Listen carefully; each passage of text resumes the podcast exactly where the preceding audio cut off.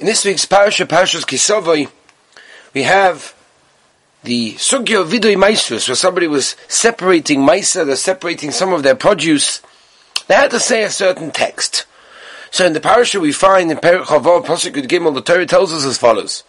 The Amartu Lefnei Hashem and Eikecha, a person would say when he's separating some of his produce to give, HaKodesh min Abayis v'gam lelevi v'lager, v'lamona, Kechom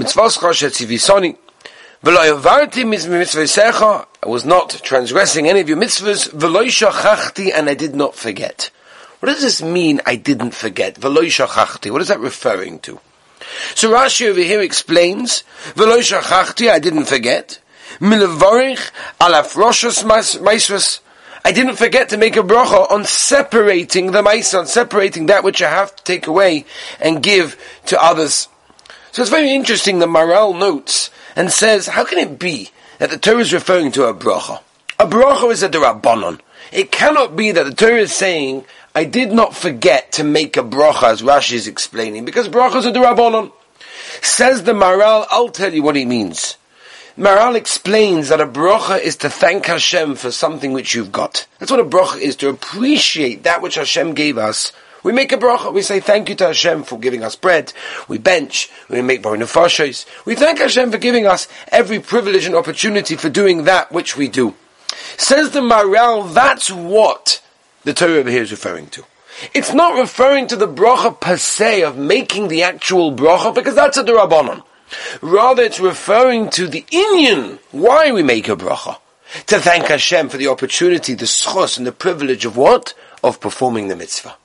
And I think that's the aside which we have to work on because many times we do mitzvahs because we have to do them. You know, we do them because that's what we do. But we don't appreciate them.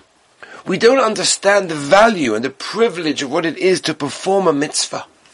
And that's something over here that the Torah is telling us. A famous Maisa, a Russian army soldier walks in to the Slonim Rebbe's Tish. And it's very usual in those days that many boys were taken away, torn away from their families, and drafted into the army. And he walks into the Rebbe's Tish, the Shlonim Rebbe stands up for this soldier. And you can imagine if the Rebbe stands up for this soldier, so all the Hasidim are wondering, who is this person? And he calls over the soldier, and the Rebbe says to the soldier, tell me something. Your face is shining. What did you just do? What have you done recently to earn this wonderful thing that your face is shining? And the, the soldier's all embarrassed, all the Hasidim are looking at him. And he says, and he starts recounting various things. And the rabbi says, no, no, no, no, no. And then the, then the soldier says, oh, I'll tell you what probably it is. He said a couple of days ago, our army general said we're going to be staying in a certain place for a few days. And I was so excited because a few days ago was the first night of Sukkot. And it was so exciting to be in a place where there's Jewish people and there's sukkahs around. Maybe I'll be able to get into a sukkah on the first night of sukkahs, eat a kezayas of bread and perform the wonderful mitzvah of eating in a sukkah. And he was so excited. He knew he had a day off. He was allowed to go out for a certain amount of hours and he approached his general and said, listen, I know I'm allowed a day off, so I'd like to take my day right now. And this evening I'd like to go into a sukkah. And the general said, oh no, you Jew are not going anywhere. And not only you're you not going anywhere, I'm going to appoint a soldier to watch over you to make sure you don't leave the campus. And he was so upset. Here's his opportunity to go and fulfill the mitzvah of Sukkah, and he just couldn't do it. And the whole night the soldiers watching him to make sure he's not leaving. At one point, towards the end of the night, very, very late into the night, the soldier dozes off and this guy thinks to himself, great, here's my opportunity, climbs up the wall, and he runs over to the nearest sukkah that he can, and the people that are sleeping there are petrified to see a soldier running in. And he says, it's okay, I'm Jewish, I'm just looking for a sukkah, please give me a kazayas of bread to try and eat something and carry the mitzvah before it gets day so I can still get the mitzvah. And he does it, and he eats, and he's so excited, and he runs back, and he manages to catch everyone still sleeping, and the day goes on. And he tells the Rebbe, that's probably what you're referring to, this wonderful mesirus Nefesh for the mitzvah of Sukkah. That's why my face probably has a shine. And the Rebbe says, no, that's not it. Tell me something else.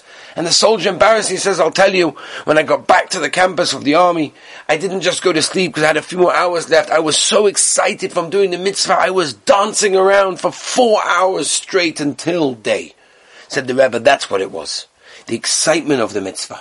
And that's something that over here the Torah is telling us. Shachachti, as Rashi is telling us, making a bracha, as the Maharal explains, doesn't mean making the bracha, but it means to value the opportunity to do the mitzvah. And that's something that we have to work on. And Be'ez Hashem, if we do, we'll take every mitzvah as a wonderful opportunity. Have a wonderful Shabbos.